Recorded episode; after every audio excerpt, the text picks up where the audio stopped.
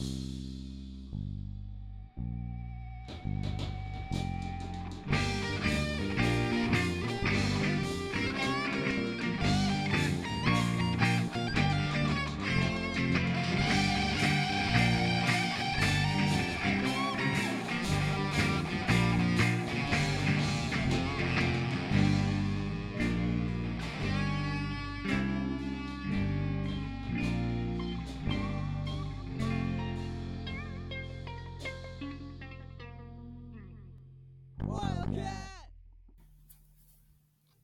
Welcome to the We Go Places podcast. We catch up with WeGo grads who share with us the story of the journey to their unique careers.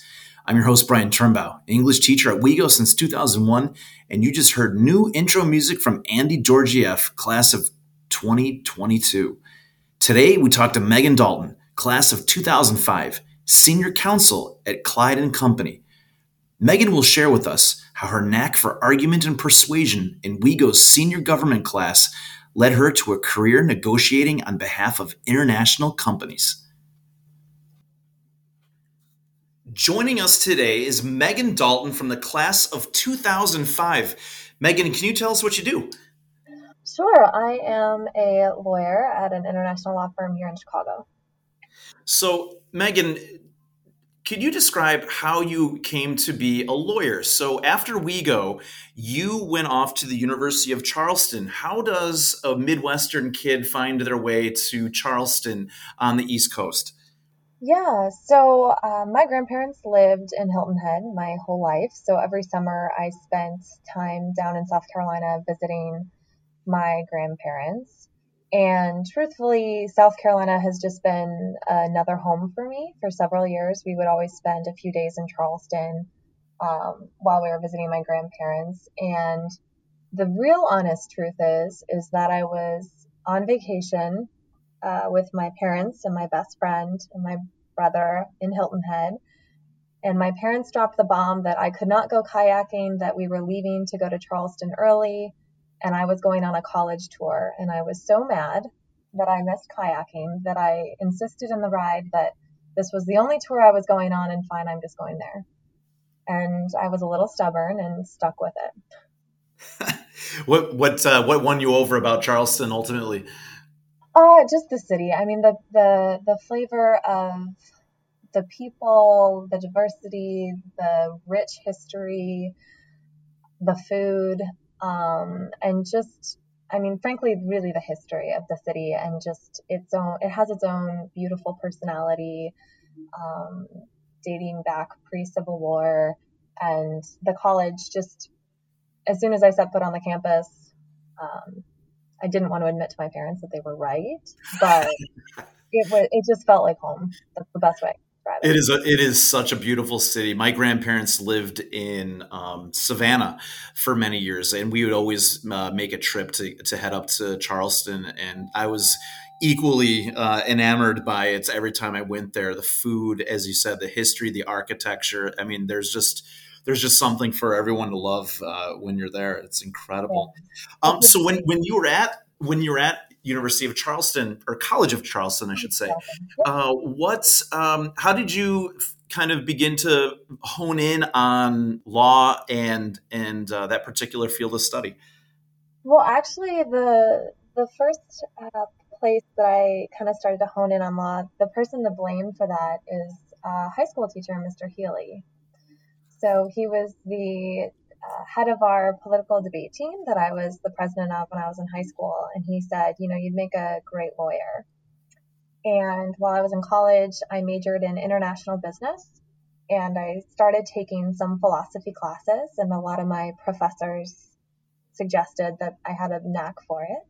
And I really enjoyed the philosophy classes. So my senior year in college, a professor of mine convinced me to drop out of the honors college and not and changed my honors dissertation or thesis paper, if you will, to uh, a philosophy thesis paper so that I could graduate with two degrees, international business and then philosophy. And I graduated in 2009, which was right after the recession. So unfortunately, there were not a lot of jobs in the international business world uh, for college students. So the next best thing at that moment was to go ahead and uh, try to take the LSAT, which is the qualifying test to go to law school. So it's all Mr. Healy's fault, really. uh, I've, I have two follow up questions uh, with that. While you were at College of Charleston and within your international business, did you have any like internships, or that, or did you do any kind of other kind of uh, travel, uh, study abroad type of opportunity with that? So unfortunately, no. And, and to be honest, it was my biggest regret that I didn't do a study abroad program mostly because the year that I was going to do the study abroad program was when I had kind of started to decide that I was going to try to shoot for the two degrees. And it required a, a much more increased coursework in order to, to graduate within that four years. Um, but I did, um, I did intern at a law firm down in South Carolina, and it was a plaintiff's firm that went after large pharmaceutical companies predominantly for injuries uh, that several people had due to birth control. Mm. So uh, I worked on that for about two years. What, what are the type of things that you do as an intern at a law firm uh, in, in undergrad? What are some of the I mean, I would imagine you stay, you kind of find your confidence level and competency, you know, while you're there. You, so you started off doing some type of task and then you kind of graduate to more maybe complicated things that they have you do. What was that kind of process like? Yeah so while i was in college um, i actually worked for two law firms. So one in south carolina while i was in school and then another one here in the city of chicago on my summers off when i was home and the one in south carolina because it was a plaintiff's med mal firm i was in charge with looking through what was like the case packets. Um, essentially what that means is that it's the the claimant or the, the injured party's initial information, what type of medical problems they had, what type of prescription drugs they were on, and trying to determine whether or not there was sufficient information that could potentially tie those injuries to the drugs um, and the specific pharmaceutical company that my firm was filing lawsuits against. Um, in the job that I did in college here in the city, that was for a insurance defense firm and what that what I mean by that is that insurance companies issue policies to various businesses and when they're sued then the insurance policy is uh, tr- is triggered and they're essentially required to find defense counsel for their insured businesses. So I worked for a firm that was hired by insurance companies to do just that. And my tasks ranged from everything from going to the courthouse uh, to help with filings, as well as even helping with, you know, transcribing depositions because at the time people still used voice recorders to the partners to write their letters, and then it was my job to type the letters or the deposition testimony from the voice audio tape recording onto into the computer go back to one more thing about philosophy because you said you had a knack uh, for that.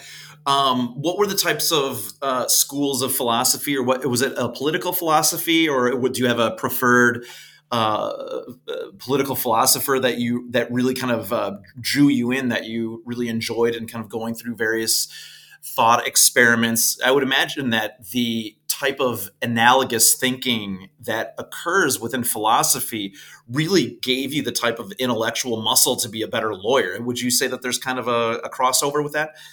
Absolutely. Um, actually, one example so the LSAT exam, which is the exam that you sit for heading into law school, there's these what they call logic problems. And while I did okay on those exams and the practice tests, I always really struggled. So I spoke with the professor and they recommended I took a logic class and it was essentially um, an entire class just on how to to work through those games. So that that just on a practical matter, that that logic class, if you will, um, really helped me. But in terms of just the you know to answer your question about the political philosophers, um, I was always a huge Socrates fan, as well as Descartes.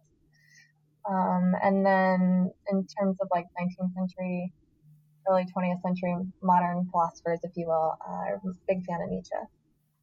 Oh, well, You just made Mr. Caltagerone's heart swoon when he uh, listens to this, because that's a, a, checklist of all of his favorites as well. We oftentimes we we debate uh, also uh, some John Rawls uh, as well. Just one more thing about logic before we head on to the next uh, question is what do you think is probably one of the more uh, in terms of the logical fallacies, what are the traps that you oftentimes see people most susceptible to uh, when you're listening to arguments? What's the one that you kind of wince when you when you hear it happen?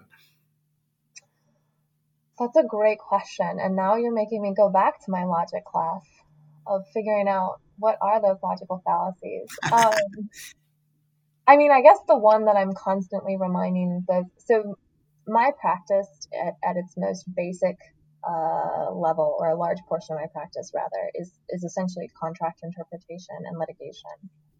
So when you're looking over a contract, it's really looking at reading very carefully and in what the words in each word actually means. And um, you know, one of oftentimes the word and will really throw people off, and that can be a logical fallacy and that it actually doesn't mean A and B only. It can mean, or I'm sorry, the word or. The word or can mean A or B or A and B collectively. And so you will often find that um, is a hotly disputed term. I can't tell you how many millions of dollars the, the word or every once in a while you'll see something like that that where a, a, a, a, misplaced comma or semicolon ends up you know like as you said costing millions of dollars that makes its way into the news. So you finish your time at college of charleston and then you said that you then made your way to law school. It was up in boston? What was the name of the school? And then uh, what was this what was it like then living up in boston? Yeah it was uh, suffolk university law school and it was Boston was amazing. I loved Boston. I loved my time there. Boston was basically a northern version of Charleston.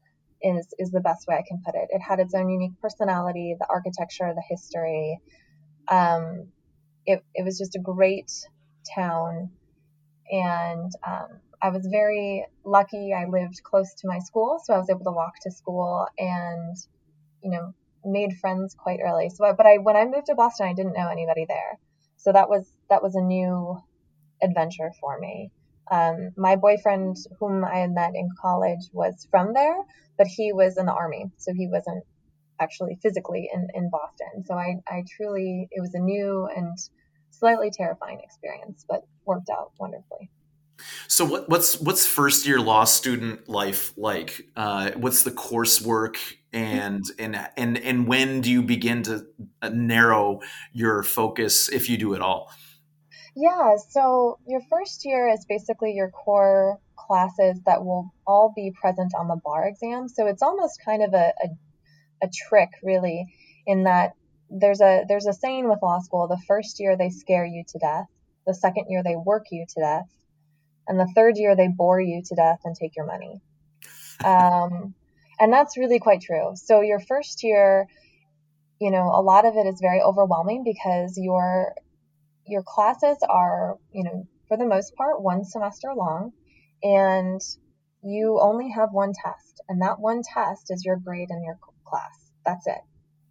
Um, so how you perform on that exam is your grade and how you perform in law school is dictates oftentimes where you get a job or if you get a job. So the stakes are rather high. Um, the courses that you take your first year are criminal law, constitutional law, civil procedure, torts, um, and uh, I think there's a couple others in there, but I oh property, which I hated and I think that's about it. So, and those are the main topics on your bar exam.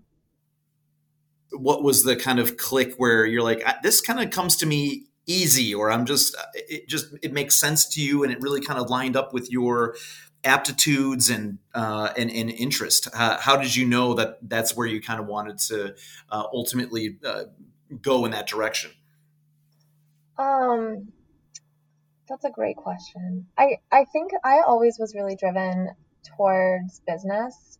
And so during my second year, I started choosing to take a few more courses that focused on um, corporate law, banking law, um, and things in that nature to try to learn, you know, just a little bit more of, of those nuances, if you will. And at the time, I never really thought I wanted to be a courtroom lawyer. Um, it, it just wasn't, I never saw myself as, you know, uh, trying cases left and right. That just wasn't something that appealed to me. I really wanted to to focus more on kind of working for the large businesses and at the time hoping to do more mergers and acquisition work. Um, but the end of my first year, I wound up getting a job at a law firm in Boston in the summer, and then I continued part time until the end of my career. That was director and officer insurance work. So it was kind of the combination of uh, the corporate law that I really enjoyed, along with the the uh, the insurance stuff. Oh, that's so great. Now, how long does it take you? What's the process of getting your mind ready for the bar exam? I mean, you always hear that this is like it's kind of a it's like it's like a full-time job preparing uh, for that. So i was wondering how did you approach it uh, and what was your experience like when you were taking it and uh, and how did you find out that you passed? Yeah so um, i i actually took two bars at the same time. So i um, when i graduated law school the firm that i was working for had given both myself and the other law clerk verbal offers. So as a result, we signed up uh, for the, I signed up for the Massachusetts bar, and then I um, you essentially you graduate in May, and then you start what's called BarBri classes, like prep classes, um, the following Monday. So usually those begin like middle to end of June, and you, that means you have a lecture every single day on the topics that are on the bar exam. So it's just like going to school all over again. Um, and about mid June, end of June, early July, right around 4th of July, I found out um, that my firm was not going to be able to actually give either myself or the law clerk jobs. They had to re- rescind their offers because it was still pretty bad in the recession. And so at the last minute, I signed up for the Illinois bar exam. So what that means is that um, they were offset by one day. So I took the, I flew home. I took the Illinois portion um, on a Tuesday. That Wednesday, I stayed here in Illinois and took what's called the multi-state, which is a multiple choice uh, portion. And then that night, I flew back to Boston, and I woke up the next morning and uh, took the uh, exam in Massachusetts. people want to know how how does one get their their brain ready with the right brain food to uh, to to be able to handle such an intense 24 hours of testing? Well um, you know one thing that in term, one thing that helped me was that three days before the bar exam i flew home and or maybe it was two days before the bar exam and i made sure to stop studying I didn't study for 48 hours before coming. I spent time with my parents. I read Harry Potter. And I just, you know, spent time with my family. And then my dad drove me into the city. They took me out to dinner uh, somewhere. I can't remember. And then I woke up the next morning and went into the testing room and just did my thing. And thankfully, the first day of testing is it's all essays. So it was about eight hours of essays. It was not bad. I, I remember thinking like, oh, I've got this. And then my dad took me to uh, Lawry's prime rib that night and for an early four o'clock dinner. And I went back to my hotel and I think watched whatever, you know, thing was on probably ABC Family at the time. um, and woke up the next day and did the multi-state uh, at which point, when my dad picked me up um, to take me straight to the airport, I cried the entire time and asked him not to drive me to Boston and that I was technically done with a bar exam and I didn't need to take Massachusetts because at that point I had a job offer here in Chicago. And as he describes it, it was like dropping off his five year old at kindergarten, where he basically had to push me out the door to get into the airport and wave me off. Um, and then at that point, unfortunately, bad weather rolled in. So I didn't get into Boston until 2 in the morning, and I had to be up and out the door at 5 a.m. for the bar exam for Massachusetts. So I was running on Red Bull and um, peanut M&Ms, I think. you, breakfast of champions, you hear to hear first. Right. exactly. Red Bull and M and M's that will do the trick to pass your uh, your bar exam. That's great. How long after you took the exam or the bar exam do you then hear back? Uh, and what was the what was the celebration like once you got the good news? Um, so July 26th, 27th, and 28th, I think, was when I took the bar exam, and then um, you don't find out in Illinois. You find out in the beginning of October and in Massachusetts, you find out the beginning of November. Mm. So at that point, I was already working as uh, a, as a you know assumed attorney, pending my passing of the bar exam here in Chicago, and I was working with another what we call first year, who had also just graduated, and she got her bar results an hour before I did. Oh. So the it's a her and I are still close friends, but the joke is is that the managing partner came down to my office. He assumed that I failed the bar and said, It's okay. We know you just moved here from Boston. We won't fire you, but you can go home and take the day off. And I I must have emotionally yelled, like, I don't know my results yet. so um long story short, I, I did find out I passed Illinois and at the time our the the tradition at the firm I was with was that they take the new uh, the new kids who who pass the bar out for drinks. So we had a fair bit of margaritas. Uh, well, you deserved it. I mean, just, just the drama of having to wait that impossible amount of time, that gap between your your associate and yourself. Oh, that is so cruel that that happened that way. oh, funny. And then um, Massachusetts is interesting. So it's an old school state. So they post all the names of those that have passed on the courthouse door. So if you, and if you don't go to the courthouse the day that they post it, you have to wait for it to be received in the mail.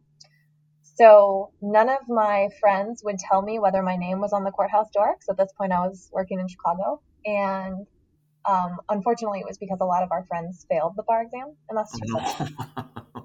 um, but thankfully, one of the attorneys I used to work for in Massachusetts walked over to the courthouse and, and told me. So I found out a month later that I passed that. So it was. That's so great. What it's just it's it's it's just funny to hear all this type of stories about finding out and, and yeah. behind it. it, it. It was you know I remember being told right before the exam by my boyfriend, you know, it's not, it's just a test. And I remember being so angry with him that, you know, how could you mean it's just a test? You know, that's terrible and, and just being really annoyed. And then years later, I have to say, when other young attorneys have asked me who are preparing for the bar, I've said the same thing because they're right. And I think your mindset going into it is really the most important because I had so many friends who just psyched themselves out, and that's why they failed. It had nothing to do with their knowledge. They knew all the facts. They just psyched themselves out. Is this the the firm that you started at? Is it the firm that you are still with? No, I am. Uh, I have gone through four law firms since passing the bar exam. So the, the, that's often a joke, and as my colleagues like to remind me here. Um, so I was with a firm for three years when I first started, it was the most wonderful firm I worked with. They were great people. I was so lucky. I learned a ton. Um, but just in terms of trying to get new experiences and focus on, you know, the area of law that I wanted, um, it, it came to a point where I knew I needed to kind of move on. And I worked for another firm for one year. And honestly, it was a really tough experience, and I actually got fired from that firm. And I found a new job shortly thereafter, and then I was recruited to my current firm, and I've been here for four years. Now, in the the career that you have with with business did you have some is there some travel involved uh, with what you do under non-covid uh, circumstances? Where you did it did it draw you to different parts of the country and world? Yeah so um, one of the great things about my job here prior to covid is that i routinely travel to london. I often go about three to four times a year. Several of my clients are based in london um, leading up to the leading up to the pandemic, I actually was traveling every week for about seven months straight for work. Wow. That was a little expensive. Um, I'm should be traveling here to Puerto Rico maybe in the next month or two. Um, so and again, non I will probably be back in London in March, I think. Oh, that's so great. London's such a cool city. That's so awesome that you get to go there. It's, I would move there. It's my home away from home. So you you were recruited to come to your new job where you are senior counsel. What what does that designation mean? Yeah, so um, because we're I'm a I actually work for a British company. So we're we're based in London or a British firm. We're based in London. So senior counsel is a fancy term for basically non-equity partner. And what does a non-equity partner mean for for those who don't know? basically means so. Um, oftentimes, when you hear the name partner, it means that they have actual equity in the firm, that they own part of the law firm, um, and they get you know profit payouts, for lack of a better term or phrase. Um, non-equity partner basically means that we have uh, the responsibilities, some of the responsibilities to that of a partner in that we oversee associates. We are often the second person on the file. So there are several files that I run with, you know, I have a partner ahead of me, but I run the day to day operations and have a handful of associates underneath me that help run the file. So, speaking of like day to day operations, um, how many cases do you typically have at any given moment? And what's your favorite kind of case to get? Um, so it's uh, that's a great question as it changes. Um, currently, I have about six to eight cases. I used to, I came from the practices I came from before I really focused on what I do now. I would have anywhere from 30 to 60 cases. Um, now, because of the pandemic and things kind of shifted, and so my my work, while it's still in the insurance sector, has there's been a bigger focus on bankruptcy. So bankruptcy cases often are much bigger. For example, one of the ones I'm working on now is um, dealing with about 500 million dollars that are missing, and so we have 90 some parties involved in the case. So it's much bigger and requires a lot more day-to-day tasks if that's drafting motions, if that's communicating with opposing counsel. Often it's putting out fires for the client. Um, currently, it means I'm reviewing lots of loan documents and bank statements and trying to track down and find where this $500 million went. um, so that's kind of a little bit of detective work. So it, it, it really just depends, and it also depends on the client's needs and um, you know, interestingly, the insurance industry is anti cyclical. So when there's a recession or the economy is a little unstable, my industry booms. So oh, it's, it's a great uh, risk averse, you know, it's a great job industry to be in when you're risk averse. Um, because, un, you know, unlike many in the pandemic, I was, I had a lot of job security, which was great you said that you had to almost do some type of investigative work and kind of detective to be able to kind of go through bank records and all that. It, I mean, was that is that part of any of your schooling where you have to kind of do that kind of forensic, uh, almost um, accounting? account work, or do you have people who maybe you task that to and they they kind of do the investigation for you? Um, and how, how does that work? So um, for me and part of the reason so the partner that i work with the most has also a business background. So you know one of the reasons why the two of us i think kind of linked up and a lot of my work is done with him is, is for that same reason that i have a similar background.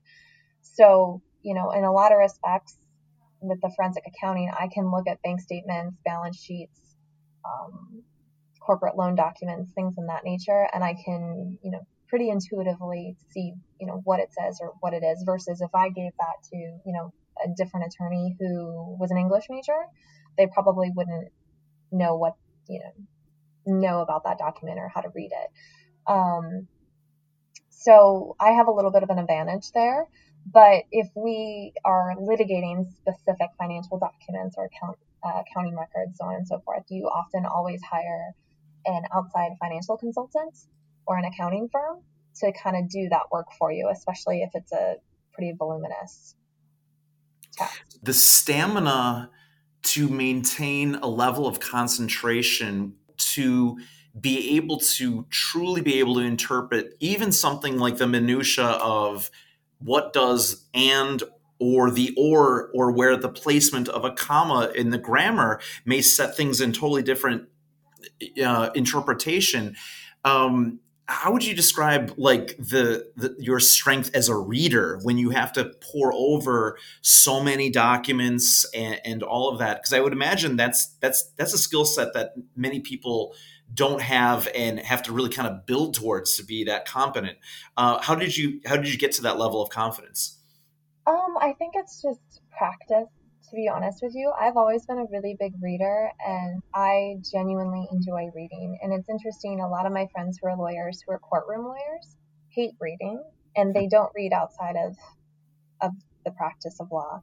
Um, all of my colleagues, because we are, you know, more while we litigate, it's much more over like contracts and, and um, you know, large corporate transactions or large environmental pollution spills that require review of you know, tons of historical documents, all of us are really big avid readers. So I think it's just practice and and you know, I come home at every morning when I take the bus to work, I read um, not work related things, but I just read books or you know, and I read the newspaper. But mostly, I always have a book in my backpack. Uh, I teach AP language, and I'm really interested in audience persuasion, all things rhetoric. And I was wondering, you know, you what do you think is the most persuasive uh, approach to winning an argument or or just being persuasive? What are some of the the things that you see that you know are tried and true techniques? Um, so I think for each individual it's different and my I think you know instantly when you're up against someone whether or not they're comfortable in their form of argument. And oftentimes, where I find, you know, my aha moment, if you will, whether it's in mediation or in a courtroom, um, it's when I know that I've got the person out of their comfort zone and, and, or, you know, if they're trying a different style of arguing. I think the the best in terms of persuasion is is really listening to the person, but also reading their body language, because more often than not, my my experience has been that you win your points not by what is said, but but what is not said, and that's where you often can find the holes in the other other's argument.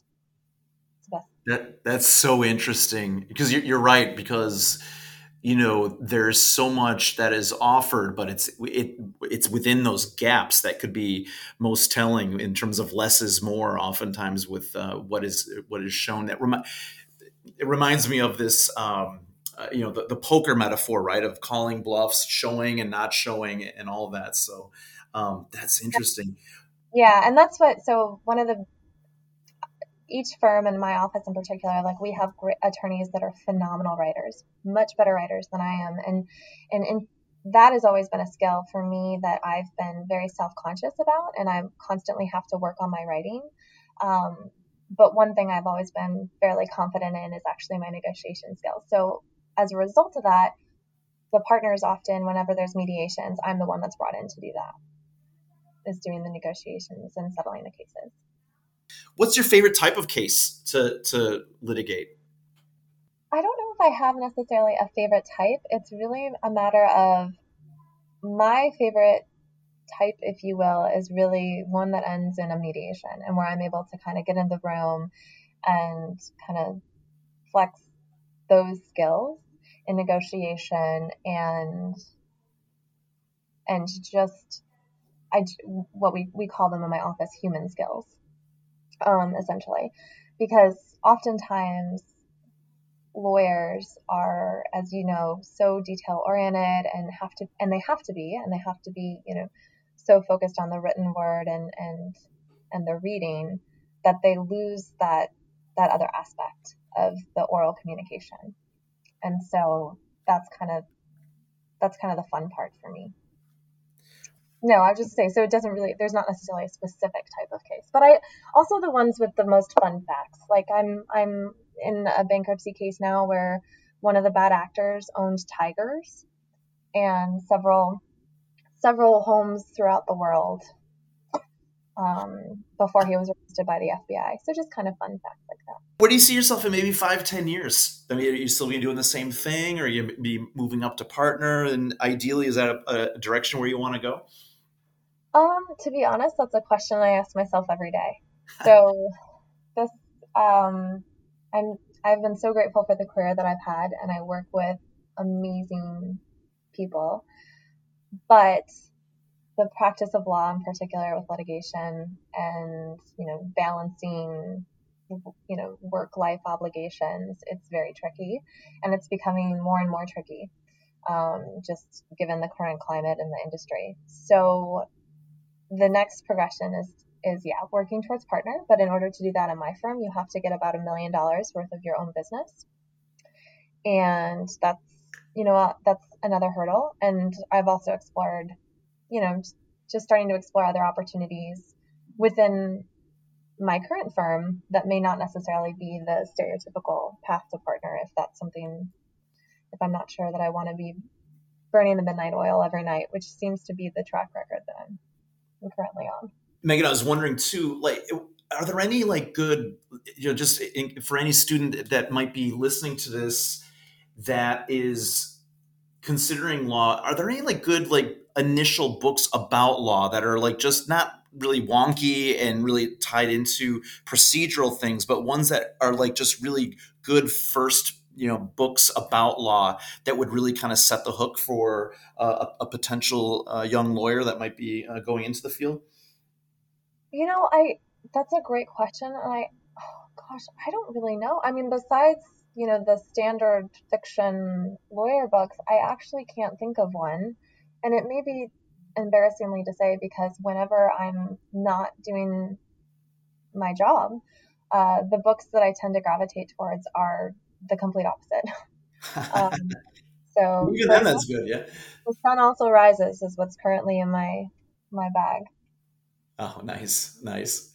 Megan, this has been great. And I always end the interviews with uh, the opportunity for the guest to give words of wisdom or advice for current Wildcats. What would you offer for them? Um, I guess I would offer don't be afraid to reach out to alumni or if anybody wants to learn more, I'm, I'm more than happy to, to chat with them. The last, all of my professional jobs, I did not get because I submitted a resume. I got them because I was networking and I got to know people. And so never be afraid to strike up a conversation with a stranger. Never be afraid to ask for help.